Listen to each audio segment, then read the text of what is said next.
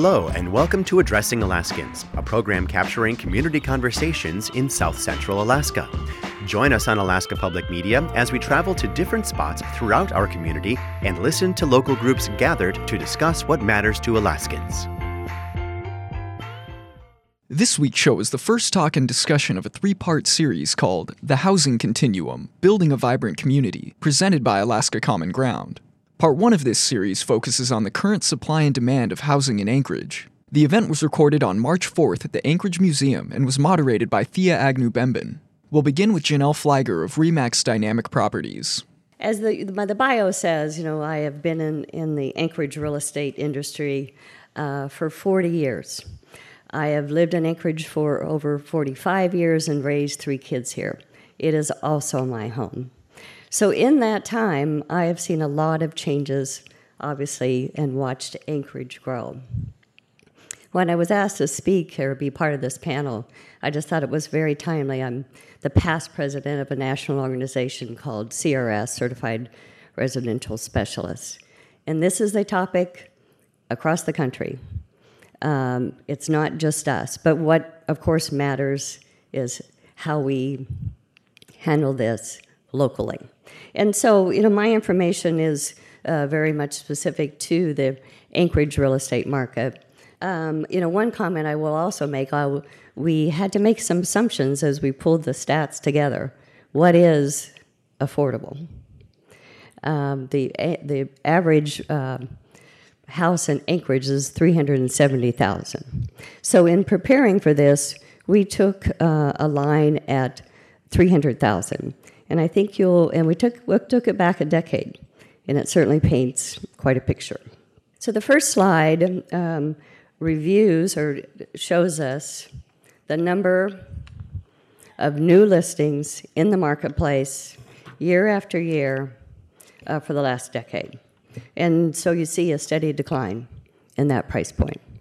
We had well over 3,600 in 2009, and when we ended in 2018, it's about 2,600.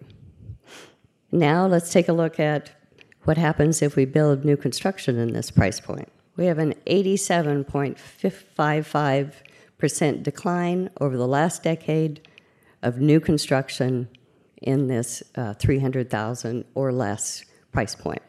We used Anchorage and um, Girdwood, Eagle River, uh, we do use both residential and condominium because a house is a house whether you know no matter what it looks like. Uh, we did not include uh, the Mat-Su, but uh, they are a, a slightly different uh, um, community, of, of, course, and we're concentrating on Anchorage. So we had um, 249 starts in 2009 and 31 in 2018. Not shown here, but we took a look at you know what uh, what kind of new construction also happened in multifamily, and it was dismal, uh, very small numbers there. Now, just the opposite, we took a look at over the last decade what's the average price of a house in Anchorage? It has continued to climb. In 2009, we were at about 321,000.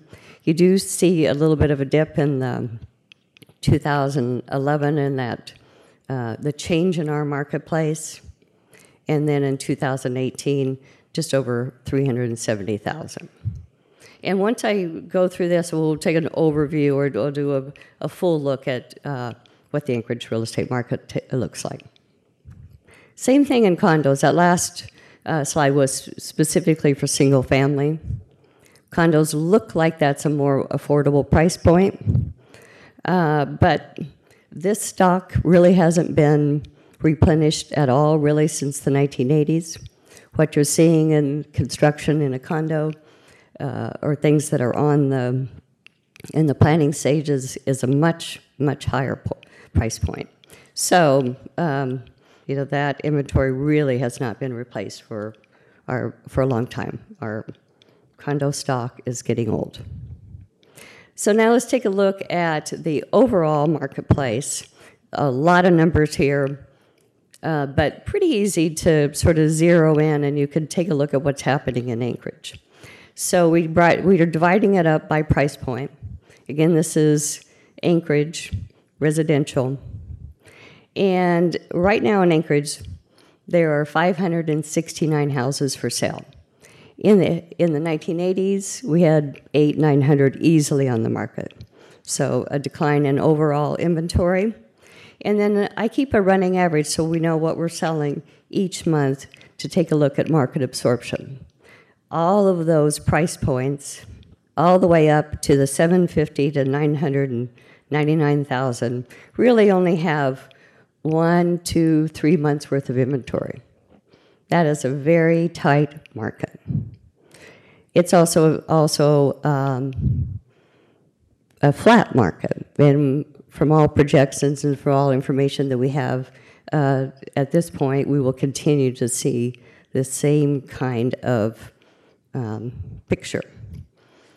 Um, on the, the little pull out to the side for the different graphs, you know, uh, shows you the different price points in the marketplace.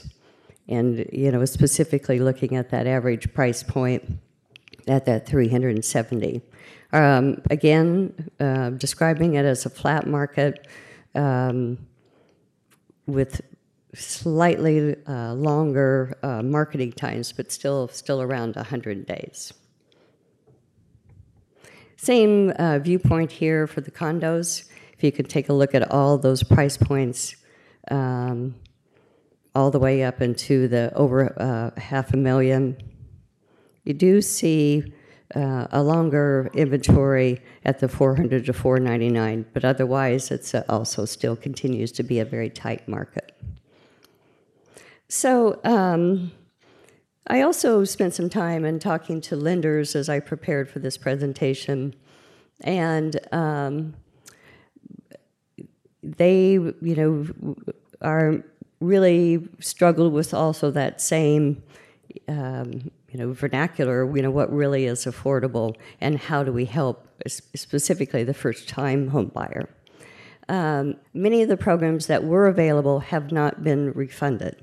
So that gives us fewer choices for that first home buyer entering the marketplace.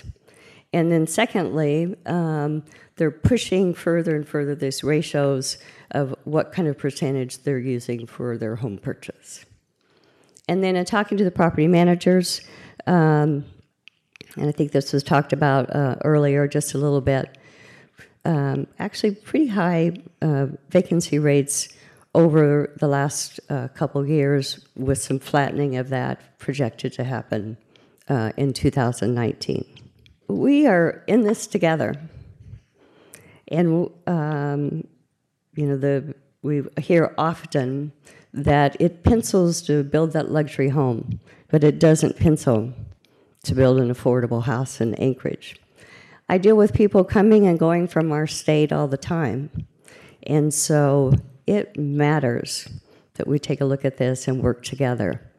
They are looking at um, how our city w- lives, how we live, work, play, and you know what happens as uh, their employees move here and engage in our community.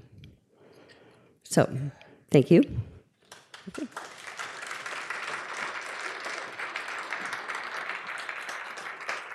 And our next speaker is Jasmine Khan with the Anchorage Coalition to End Homelessness. Good evening. Um, while I consider myself an economics groupie, I'm going to actually take a slightly different tone. Um, and I beg your indulgence. I'm going to fly through some of these slides really quickly because um, I have some important advocacy work that I'd like to talk to you all about. Um, I'm here on behalf of the Anchorage Coalition to End Homelessness. That means I represent the providers in this community who fight the good fight to protect our vulnerable neighbors every day. Um, and more importantly to me, in so many ways, I'm here to represent the voice of those who don't always have an opportunity to stand behind a microphone and advocate for themselves. Um, I want to talk very briefly about some of the facts that were shared earlier, some of the data that was shared earlier, and try to connect the dots as we talk about homeless services or those at risk of homeless services. Uh, I'm frequently asked in our community, what will it take to end homelessness? And as someone who does truly enjoy behavioral economics in my spare time, um, I love to point out that uh, ending homelessness is not something that is quick easy, uh, cheap, simple. Ending homelessness, truly ending homelessness, involves some incredibly complicated socioeconomic factors. You're talking about a living wage, you're talking about racial equity, you're talking about the experience that our first Alaskans have had as we um, join them in this state. You were talking about some incredibly deep seated, challenging social issues that can be overwhelming and that can feel like we're not making progress. So I defer to the experts and I share with you the definition that the National Alliance to End Homelessness brings to the table. When asked, as a national organization that is both advocacy and technical expertise for many of us that do this work, uh, what causes homelessness, they try to make it easier to digest and simply point out that it is a lack of affordable housing and it's a lack of access to the housing available in a community that most obviously causes homelessness. And if you want to talk about the more esoteric sort of socioeconomic factors, I love that stuff, but not for today. Um, Carol invited one of her colleagues from the National Low Income Housing Coalition to come to Anchorage in January and speak to us a little bit about the data he has available. Um, you've heard this in a couple different ways, and these slides are available to you through the Alaska Common Ground website, so you're you know, welcome to poke around and send me questions. But I'd like to call your attention to a couple of figures. One is that we know that 20% of the renter population in Anchorage falls into that category of extremely low income, meaning 20% of the renters in Anchorage are spending more than 30% of their income on rent. We know that that translates to a family of four making less than $30,000 a year. We know that we are at last pass, and I think this data was run in December of 2018, almost 7,000 units short to meet the demand for our extremely low individual community members, uh, ELI community members, excuse me. What I think is really important from my conversation with you all here today is this red box, where we talk about who are these folks. So, based on nation, national data, almost 40% of our ELI neighbors are in the labor force. They are working. An additional 30% of these individuals are formally disabled and an additional 20% of these individuals are our senior citizens and elders. So you can do the simple math 90% of people who fall into this category of extremely low income are working or formally unable to work based on definitions that we share as a community. You're listening to Addressing Alaskans on Alaska Public Media. Today's show is part one of The Housing Continuum Building a Vibrant Community, presented by Alaska Common Ground. We'll continue with Jasmine Khan from the Anchorage Coalition to End Homelessness.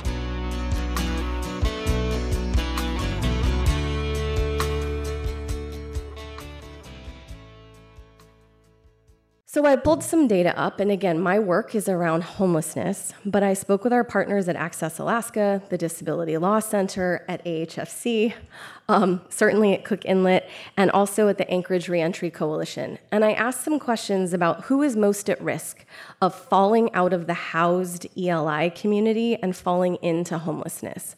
And based on the data you've heard from multiple presenters, it is our elder community, it is our community of people living with formal disabilities, um, and it is our people who live paycheck to paycheck.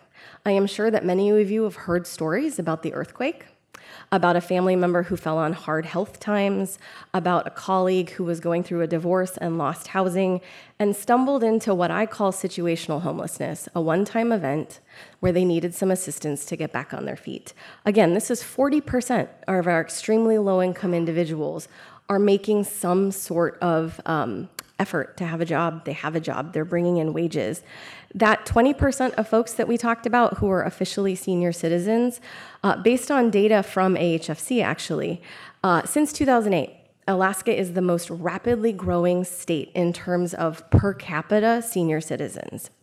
We know that about 20% of the population in Anchorage is above the age of 60, and that based on the data that was shared with me, 50% of our over 60 population lives in Anchorage and the Mat-Su Valley. Our population is rapidly aging, and we don't expect that to stop through at least 2035. You already heard that we don't have enough housing for our elder community. What is particularly heartbreaking, in addition to this, is when I speak with Access Alaska Disability Law Center, and they tell me that we have a two year wait list for apartments that are ADA compliant. And that's best data projections. Best case, we have a two year wait list. So if you are a person with different abilities, particularly one with a fixed income who can't afford other units, you are experiencing extreme hardship and an inability to navigate in your own apartment with a wheelchair, to reach the appliances in your kitchen, or to be able to even function if you're not on the first floor. Um, and I think a, a, group that we haven't talked about, but I do want to call it out, is uh, people coming out of correctional facilities. People coming out of correctional facilities, according to federal data, are 10 times more likely to experience homelessness. I think there's some obvious reasons why landlords may be hesitant to rent to people with a criminal record. But our local Anchorage Reentry Coalition recently did a survey of people coming out of corrections, and first pass, um, Jonathan is still working through the data, 65.8% of the survey respondents indicated that when they're released, they don't know where they're going to live. So, my work is to represent homelessness in Anchorage, and, and I see many familiar faces in the crowd, so some of you have heard me say this. Um, when we talk about data, there's two important data points around homelessness that we always like to pay attention to. One is the point in time count, and that's simply one night in January when all of the communities in the country actually uh, work with volunteers to count the number of people experiencing homelessness on that night. Anchorage has pretty consistently maintained about 1,100. So we use that number as a proxy to say at any given moment, we can assume there's about 1,100 people experiencing homelessness in Anchorage. Um, we also like to look at total aggregate excuse me, numbers. So what I can tell you is our data has some weak spots. Not everybody that receives services connects to this data. But at best, I can tell you about 7,500 people touch our formal services and receive some sort of formal services in Anchorage in any given year. I'm frequently asked who these folks are. Uh, this dashboard is available on the ACEH's website, my website, uh, and there's links to that in this presentation. And it talks about basic demographics. We update it every quarter, but what I want to point out is that the data that we use to talk about extremely low income individuals holds true for those experiencing homelessness. That about 50% of the people who come through our services in our community have some sort of disability, and about 50% of those folks come to us seeking assistance in employment and or meeting basic health and safety needs. Um, we're not going to have a ton of time to talk about this because I, I, flipped the script, but um, we also should mention to talk uh, the, the, the, point of racial inequity in homeless services, not in terms of just the services, but in terms of who seeks out the services. According to the last US Census, 40% of the folks living under the poverty line in Alaska, in Anchorage, were white. 12% self identified as Native or were identified as First Alaskan. But when you look at those same figures in terms of homelessness, you will see that the numbers flip. And that we are absolutely 100% experiencing homelessness differently based on our ethnic or racial background. And I think it's an important question that we need to ask ourselves as to why. And again, if you're interested, we'll be doing that on Friday. Um, many of you have heard about Anchored Home, which is the plan to solve homelessness. Uh, this is something that my organization is doing in partnership with the municipality, United Way, Rasmuson Foundation, and the Homelessness Leadership Council here in Anchorage. Originally, I had planned to talk to you all about the plan, uh, but there's a ton of information available on my website, including the plan itself. Um, and current events have forced my hand, and we're gonna we're gonna change a little bit about what we're talking about. Um, at the end of the day, my job is to advocate again for those who do not have the opportunity to have these conversations with the public. Um, so I do want to take a moment to talk about the proposed state budget um, and how that's going to impact services for the vulnerable people that I am here to represent. Um, if you have not heard this, uh, the current proposed budget looks at the approximately $12 million that come in from the state to statewide homeless services. This is not specific to Anchorage. The proposed budget cuts 11 of those $12 million out of the budget for homeless services. And I often have folks in the public say to me, well, what about efficacy? Is that money being used wisely? So I want to pick on the top line item, which is the Homeless Assistance Program. It's, it's often called BHAP. We get about $8 million statewide for BHAP. Last year, BHAP served 11,000 individuals who were at risk of or experiencing homelessness. And in the last two years, almost 90% of those individuals permanently left homelessness or were prevented from entering into homelessness. So, if we want to take a moment to talk about efficacy, I've spent most of my life in social services. 90% is phenomenal, 90% statewide. Um, so, just to kind of unpack this for a moment, we are talking about immediate and direct budget cuts impacting 50 programs around the state of Alaska. And there's some secondary impacts that are important to call out. One is that we get $5 million in federal funding for the state of Alaska, but it requires a local match.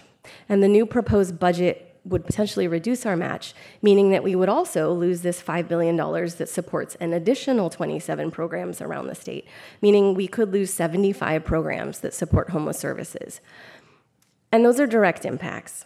If we take a moment to look at the budget as it relates to public assistance, senior benefits, education, the University of Alaska's support systems to provide for economic growth, free legal services, um, we are creating a potential spiral that will not only create more homelessness, but it will create more homelessness in a space where we are going to cut 11 twelfths of the budget we have available to treat those who are already experiencing homelessness. Um, so, forgive my passion. Uh, this is something I think is incredibly important to use every opportunity to at least talk about the numbers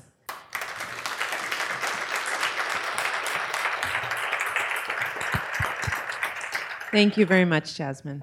Uh, our final speaker will be Moira Gallagher with Anchorage Economic Development Corporation. Uh, good evening. My name is Moira Gallagher. I'm the director of the Live Work Play initiative at the Anchorage Economic Development Corporation. This is a broad initiative that addresses quality of life issues in Anchorage. We have seven areas of focus, uh, and as has been mentioned earlier tonight, uh, one of those major areas of focus is housing. Back in 2014, that group spearheaded a community survey about housing to get a, a, pulse on whether or not people are satisfied with their housing in Anchorage, what types of housing they like or don't like, uh, and what they would like to see more or less of in Anchorage. Try and get a sense of the entire housing market. That 2014 survey was incredibly informative for our group um, and informed most of the advocacy that that work has been doing uh, since 2014, including uh, successfully getting passage of, uh, of new regulations allowing unit lot subdivisions, ADUs, uh, other types of innovative housing. And we decided in 2018 that uh, given there had been many economic shifts in the prior four years uh, and a lot of demographic shifts, we wanted to take that survey again and see how the community was feeling about housing housing, uh, where people are living, where people want to live, what they'd like to see. Um, and these are the results. And I'm mostly just going to share facts and figures with you tonight, a little bit of analysis as well. But I'll start with a caveat that is uh, who took this survey. Uh, about 1,200 respondents overall. Most of them came through social media or email outreach. 70% of our respondents were female. There's some interesting behavioral psychology about why women are more likely to take surveys than men. I won't unpack that just now. Uh, and uh, the, uh, there was a large discrepancy of higher income respondents to this survey. So it is in no way a representative sample of the entire Anchorage population. Uh, it was significantly more wealthy, white, well educated, and female than the uh, average Anchorage resident. So please take that into consideration as we look through this data. It nevertheless is an interesting uh, cross section of what, um, what Anchorage residents want, particularly uh, younger, well, more well educated uh, professionals in Anchorage, which is who took the survey. So, first diving into the kind of housing that people said that they want. And we asked this question in a couple different ways.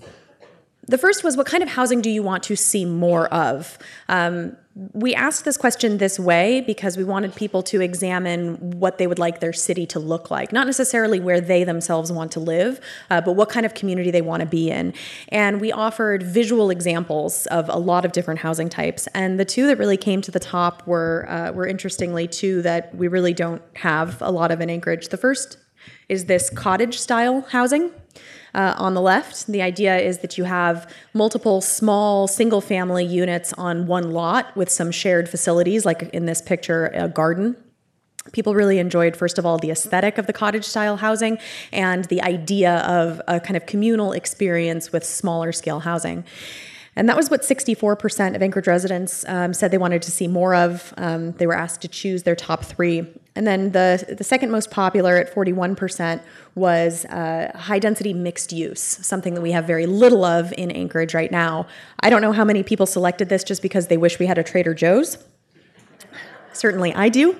But uh, the appeal here, of course, is that you have amenities clustered with your housing. And uh, you look around at any other community uh, of our size, even smaller size, and you would see this kind of housing in the downtown core or in other large employment hubs. Uh, usually, this is rental housing, it's workforce housing. It allows people to, uh, sorry to use a cliched phrase, but live, work, and play all in the same place. But then when we asked people, what kind of housing do you actually want to live in? The vast majority, again, selecting their top three, 83%, said they wanted to live in a single level, single family home. And I call that out because another option we had was a multi level single family home, and that was significantly less popular. When we broke this down into demographic groups, we saw that for those over age 55, nearly 100% of them felt it was important to live in a one level home no stairs. That broke down a little bit in terms of whether they wanted it to be a, a detached single family residence like this, your kind of traditional American ranch style house. This house is currently for sale, by the way. I got that off of Zillow, um, in case anyone here is looking. But uh, they, that that split down almost 50-50 with seniors in whether they wanted it to be a detached uh, single level house or they wanted to be in a condominium that had elevator access. But what was clearly critical for the over 55 population was no stairs. Uh, my parents are in their 70s i can tell you that that's a priority for them whether or not it's a, a detached house or in a condo. Uh, they're done with stairs pretty much forever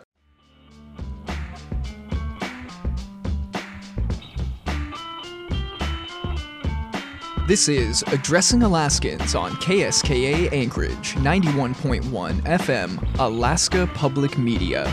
Today's show is part one of The Housing Continuum Building a Vibrant Community, presented by Alaska Common Ground.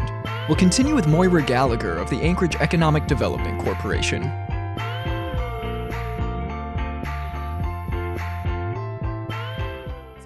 Kind of housing that we have, this is a deliberately unflattering picture. I apologize if the developer is in the room.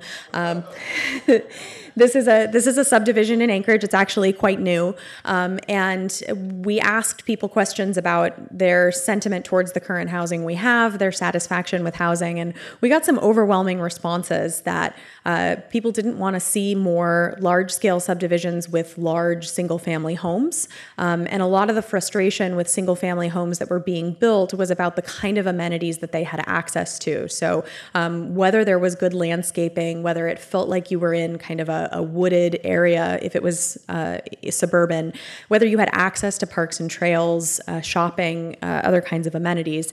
Um, generally, we found a disgruntled population when it came to the current housing stock. We weren't too surprised by that.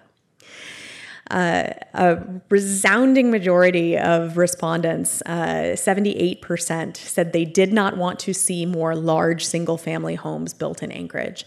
Um, and, and you know, we didn't get into again all the psychology here, but um, you know, looking at who was taking this survey, it was uh, you know younger members of the population, it was those with bachelor's degrees and higher, um, and also 70% women um, who are saying our market is saturated. This is enough.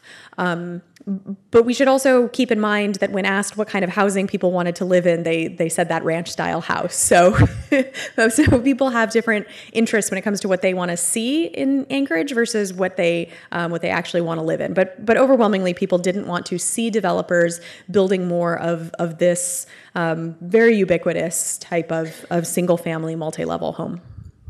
So, where did uh, Anchorage residents say they want to live? When we did the survey back in 2014, we uh, asked, uh, gave a list of about 30, maybe 25 different neighborhoods in Anchorage, and the number one was downtown. Uh, at that time, it was 47% of residents said that they wanted to live downtown. Uh, this time around, that number was 58%. So downtown and South Addition, uh, being directly adjacent, uh, was by far the, the number one place where people wanted to live. Now, what I think is interesting about that, um, we can break down the downtown and South Addition numbers. It was 33% percent downtown, and it was 25% South Addition. If you wanted to know how that broke down, um, what's interesting about the the one third of the population that picked downtown as one of their top three neighborhoods was downtown isn't a neighborhood. They were answering that question aspirationally, as if there might be a neighborhood there someday, and that's where I would like to live. Um, to me, that represents a lot of pent up demand in the market. Again, we look at the kinds of housing people said they wanted to see more of in Anchorage, and that type of high density mixed use where you have retail on the ground floor or you have residential with retail right next to it, like the Rustic Goat uh, in Turnagain, that's something that people are really craving, and they're not seeing it in the market right now.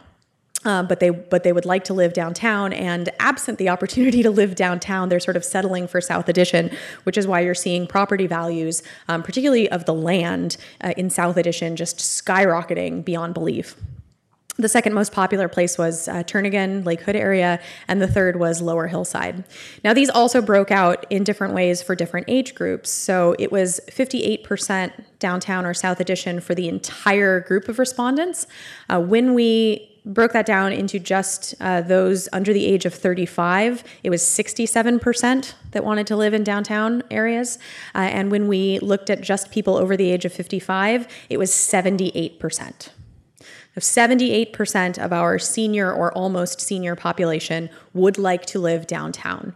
I think that's a fascinating statistic. I think that one of the things that our our development community has been facing in recent years, the high cost of development downtown, um, is is something we have to consider as we see this pent up demand for what is the largest growing popul- uh, population segment, largest growing age cohort, seniors uh, who want the opportunity to live within walking distance of important amenities, uh, who would like to live downtown, who would like to be able to get to the performing arts center easily, who would like to be able to um, get to the transit center easily. Uh, many of those amenities are are simply not available elsewhere in town. So oftentimes when people talk about downtown development it's about the yuppies or the um, those young professionals just out of college renting their first apartment and that's great and that is important and that is a, a population that we see wanting to live downtown but seniors even more so wanted to be living right in the heart of anchorage the top amenities that Anchorage residents were looking for when they took this survey, this changed dramatically between 2014 and 2018. Um, safe neighborhood ranked number one.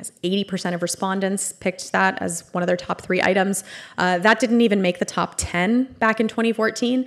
Of course, that's not because people didn't want to live in safe neighborhoods. It's because it wasn't top of mind at that point in time, and it wasn't didn't feel like as critical of an issue. Uh, we think that this safe neighborhood choice is because people are feeling less safe in their neighborhoods currently or less safe in Anchorage, and therefore it's become a priority.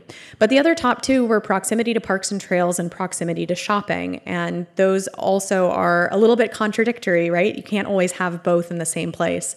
We look around at other cities that are developing uh, in interesting ways, attracting uh, talented professionals, retaining their senior population. And what they've managed to do is build housing and, develop downtowns and urban cores that provide urban amenities but are really close to accessible outdoor recreation. And Anchorage has that because we have this wonderful green belt system, we have the coastal trail, we have this connection to outdoor recreation right from downtown.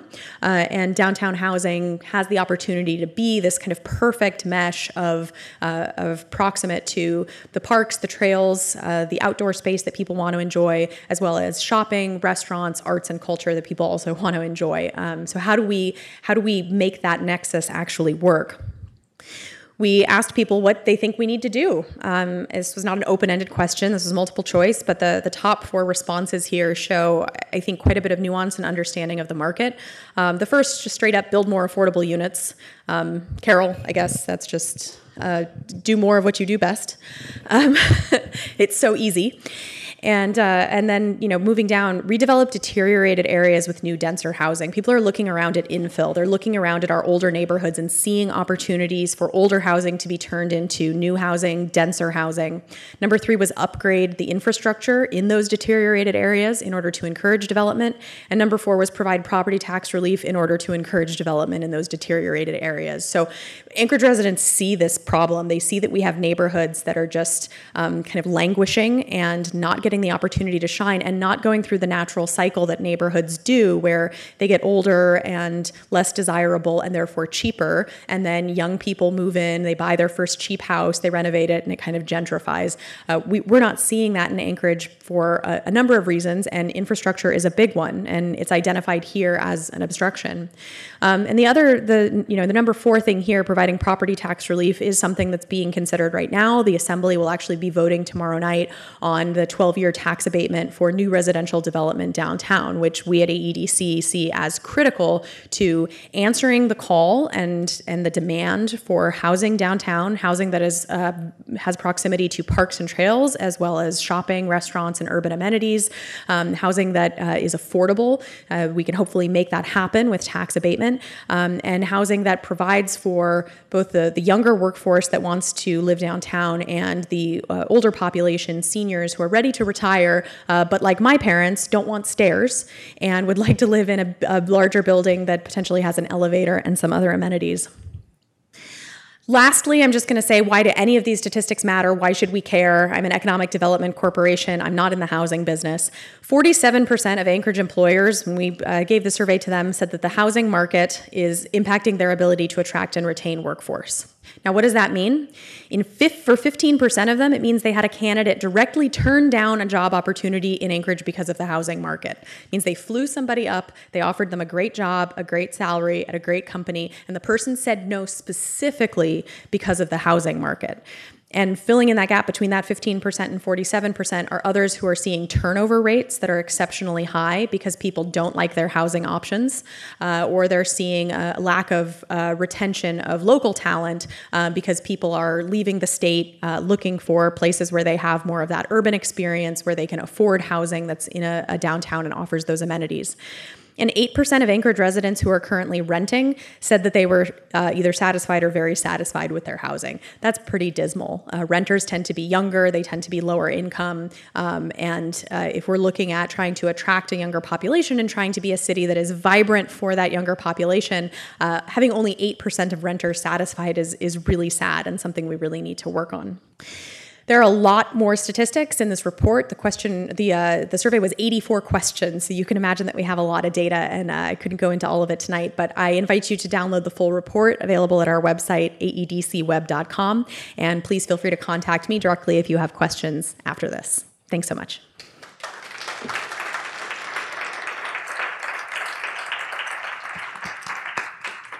Great, thank you, Moira. Uh, so we have a lot of questions. We're going to dig into those in just a second. I just wanted to maybe do a quick like summary and calling out some of the key points I think we've um, shared. And I wanted to kind of emphasize something that Carol said a couple of times, but I don't know if, if you totally caught it when she talked about our housing market being a little bit like a game of musical chairs.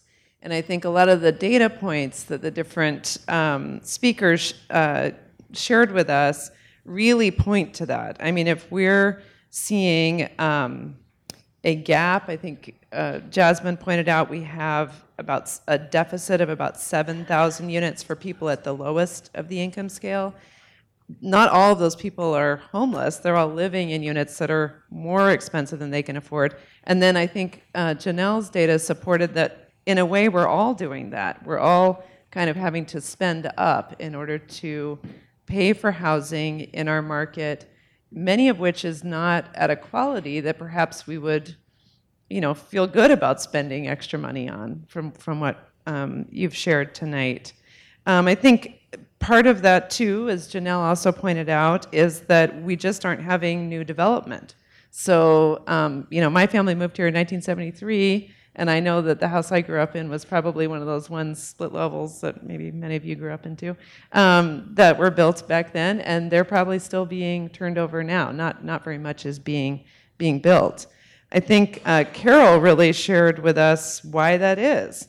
Uh, if you're somebody who can develop housing and you have money to invest and you have um, you know uh, financial institutions ready to lend to you you're certainly not going to invest in something with a $4 million gap. You're going to go to Boise or Oklahoma City or any other place around the country where the costs are going to be much less and you're actually going to get a return for that investment.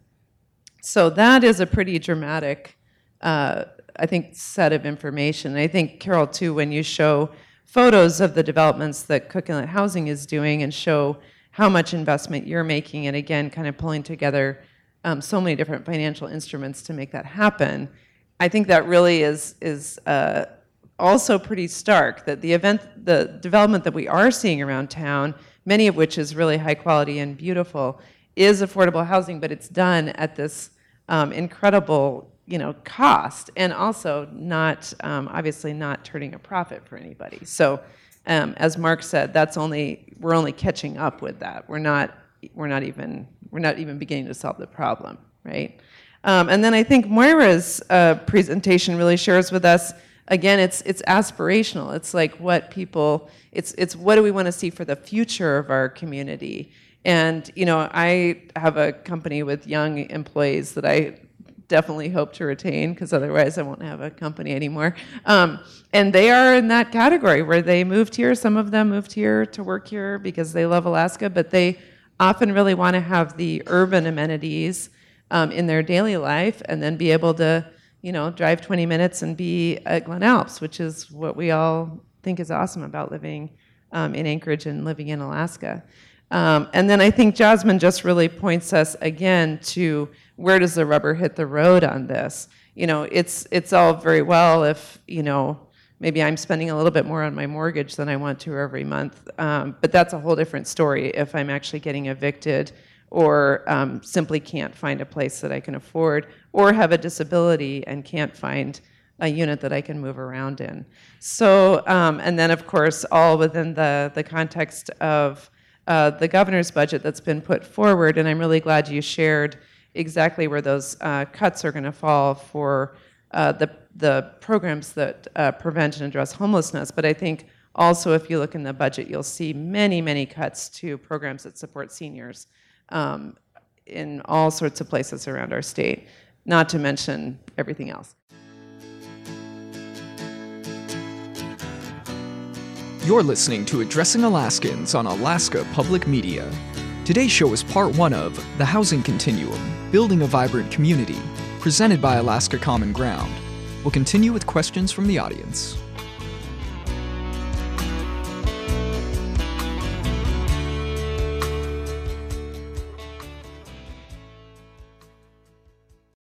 do you see the, the cost of land and property tax rates as a major hurdle? I think we just, um, that's one question. And if we had a tax abatement ordinance in place, I think they're asking for the municipality, could this actually be an increase in revenue over the long term? Because it would then, you know, incentivize more development. So curious, Mark, do you want, do you have a thought on that? Um, sure, I'll, I'll, add a couple of comments. So um, Yes, I, I think that uh, property tax abatement is a good thing. It's a tool that's used all over the United States to encourage development. Um, and in terms of whether it actually increases revenue, I think that um, people will people have found all over the United States that you know if you give up something that you don't have, then you and in order to get something, then you've actually increased the value uh, in your economy. And so, you know, for uh, for people, I think that one of the things that is central to this whole debate about property taxes that uh, abatement is, is that if all you have is raw land right now and you have nothing on top of it, that if you're just giving up the uh, property tax for the improvement, then the economic development opportunities that come with it, the, the wages, the purchases, and all that other kind of stuff, is a substantial benefit to a community. I could just add something to that. So I would also say this in the absence of those incentives, nothing changes. So 10 years is really a very short time in a city's life. I think the, the current ordinance is a 12 year abatement. Um, but that's a very short time in a city's life. And at the end of that 12 years, then you're getting the full property tax from that. And presumably, if you're in a healthy economy, the value of that investment has improved and, and increased. So you are increasing your property tax in a very short period of time by incentivizing those investments that might go elsewhere, like Oklahoma City, Nashville, Reno, Las Vegas, where there is some serious construction happening. I want to add to that as well. Um, excellent points. And we need to think about the tangential development that happens as well. So, uh, if we find a way to incentivize more housing development downtown, and of course there is no silver bullet, so we try to make it a little bit easier incrementally and, and find other ways to do that. But um, having more housing downtown means having a, a resident year-round population downtown, uh, which has dramatic impacts on our local economy. It has dramatic impacts on safety of downtown when you have uh, an actual resident population, eyes on the street, feet on the sidewalks, 24 hours a day. Uh, it makes a difference in the kind of retail and commercial development you can have downtown. Many people have asked me, why don't we have a convenience store downtown or a grocery store? And the reason is we've asked uh, retailers to come and move downtown, and they tell us we can't unless you have a thousand more housing units in the downtown core. We couldn't make it pencil. We wouldn't be able to make a profit year round if we didn't have that.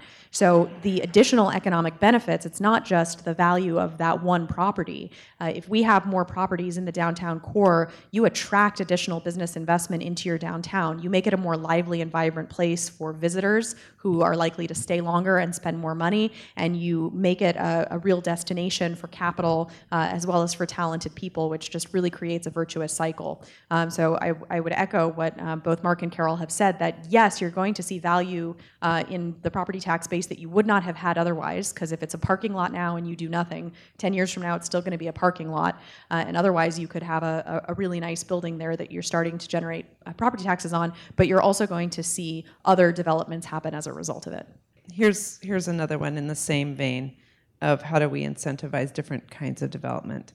Um, and this is probably uh, echoing one of the slides that Moira shared. So could affordability be increased by integrating residential and commercial development in more parts of the community?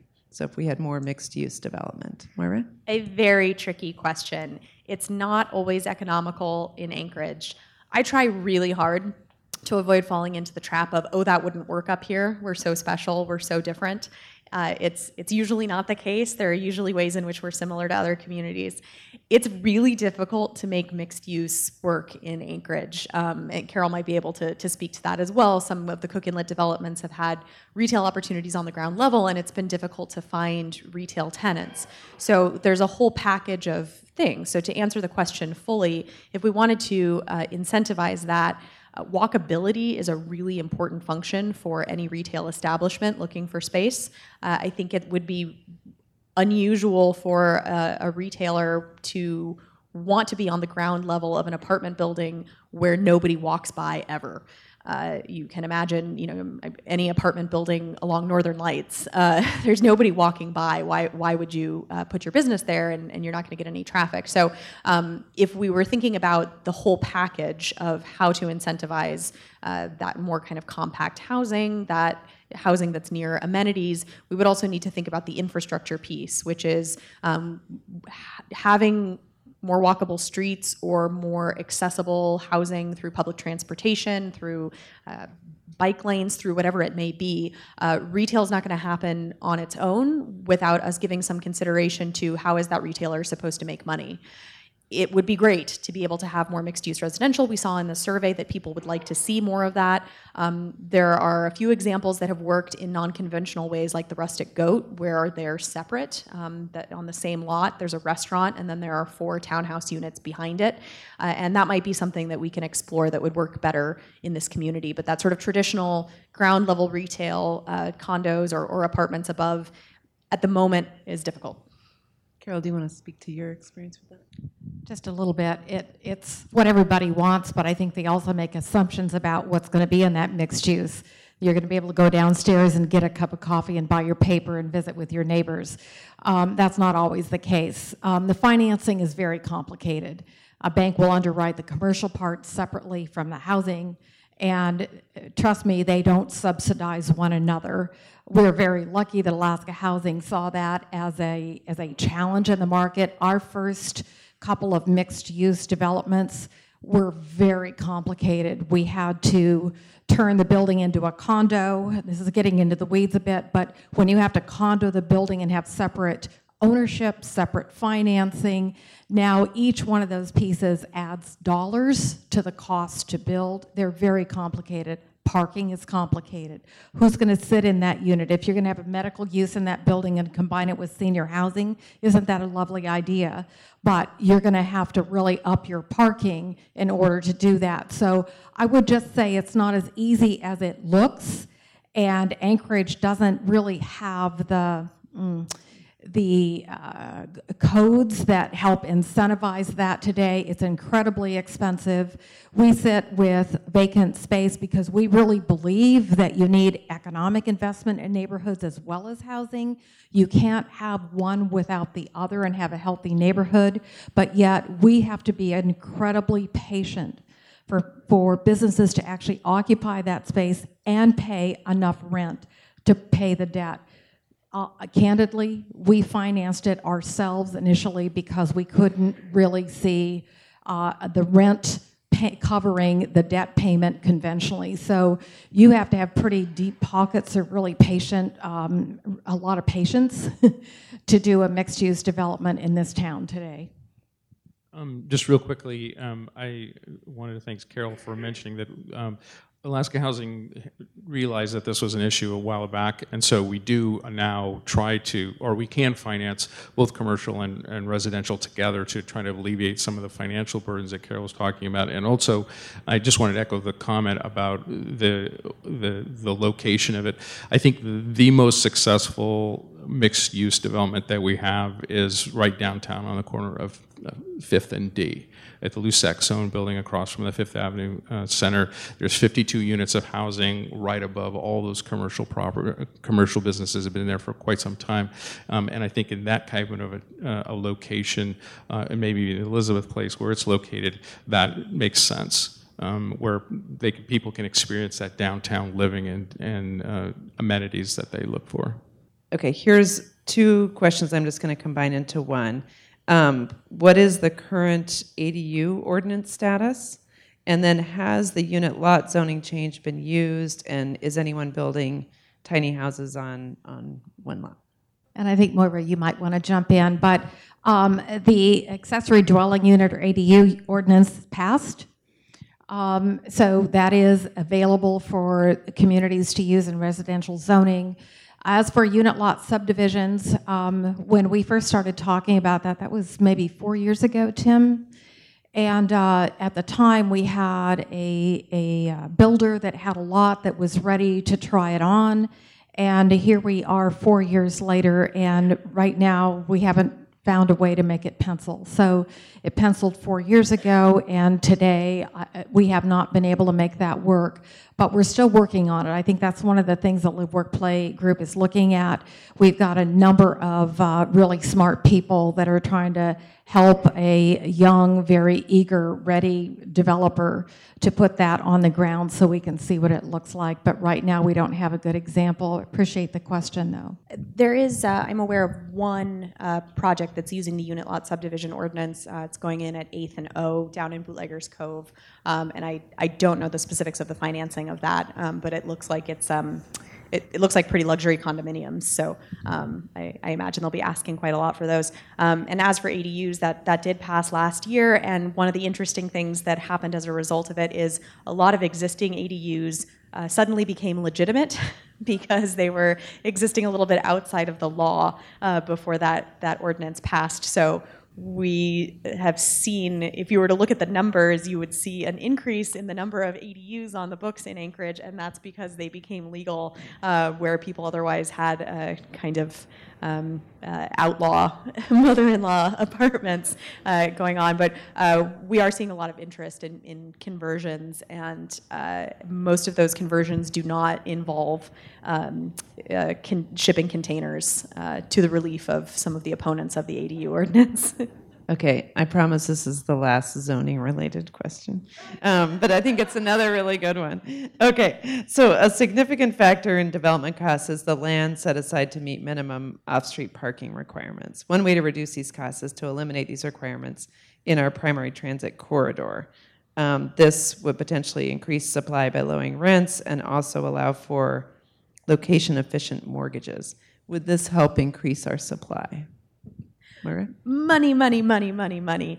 Um, there are some really interesting ways that we could reduce parking requirements if we uh, tripled or quadrupled the amount of money we were spending on public transportation through our arterial, arterial areas so that people really had uh, access to uh, reliable, uh, constant flow of public transportation. Um, we could also do a lot more to try to invite car share programs up here. I think um, other, I know that other cities have uh, reduced the off-street parking requirements for developments if they are within a couple of blocks of a Zipcar parking lot. So you don't need to have a car, or you might not need to be a two-car household if on the one day a week that you use your car for a Costco trip, you could just walk down the block and get a Zipcar and, and take care of it that way. Or if on the weekends you want a car because you want to be able to drive down to the Kenai and Dipnet or drive up to your cabin in Willow, um, you have access to a, a car then, but you don't need a car the rest of the time.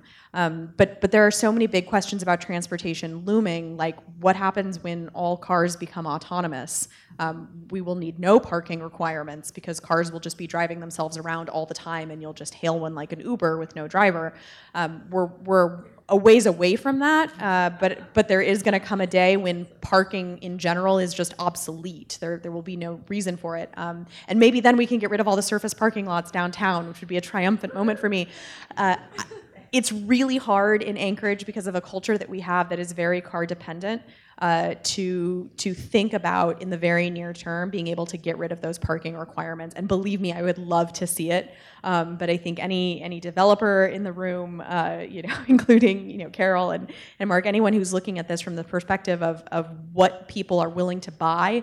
They just aren't yet at a point where they would buy a unit that didn't have at least one parking spot coming with it. And if anybody disagrees with me, I, I, I, would welcome that and love to hear it. I just say that the downtown core does not require parking, but as Moira says, um, it's a culture here. We all drive there. The public transportation isn't great. So in our Elizabeth Place, we have 50 units, and we are really queasy about the fact that we only have 27 parking spots. The city wanted us to eliminate all the parking because it's not required. And I just don't think our market is ready. So I wanted to put that on the table. I think a third of Midtown is uh, is parking. So it's it is kind of amazing when we think about having land available, how much is being used in surface parking. And I'm going to hand it back to Dick to wrap us up. On behalf of Alaska Common Ground, I want to thank Moira, Jasmine, Janelle, Carol, and Mark for um, participating today. And a big thank you, and let's hear a round of applause for our speakers, panelists, and moderator Thea. Thanks for joining us today for Addressing Alaskans. You just heard part one of The Housing Continuum Building a Vibrant Community, presented by Alaska Common Ground. Next week, we'll feature part two of the series that focuses on the challenges facing priority housing needs in Anchorage. The final event of this series will be on April 1st at the Anchorage Museum from 6:30 to 8:30 p.m. This program was recorded on March 4th at the Anchorage Museum and was moderated by Thea Agnew Bemben. Presenter slides and a full version of the event can be found on akcommonground.org. For more shows like this, head to the Addressing Alaskans page at alaskapublic.org. For Alaska Public Media, I'm Ammon Swenson.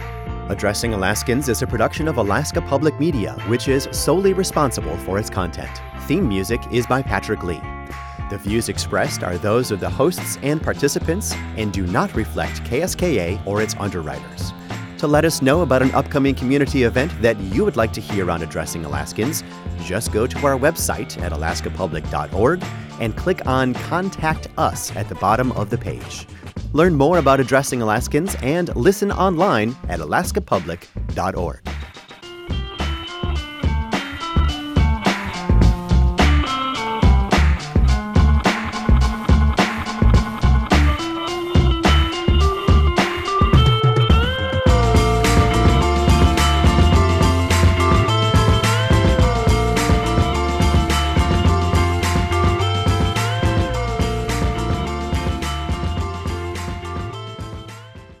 Life informed. This is Alaska Public Media.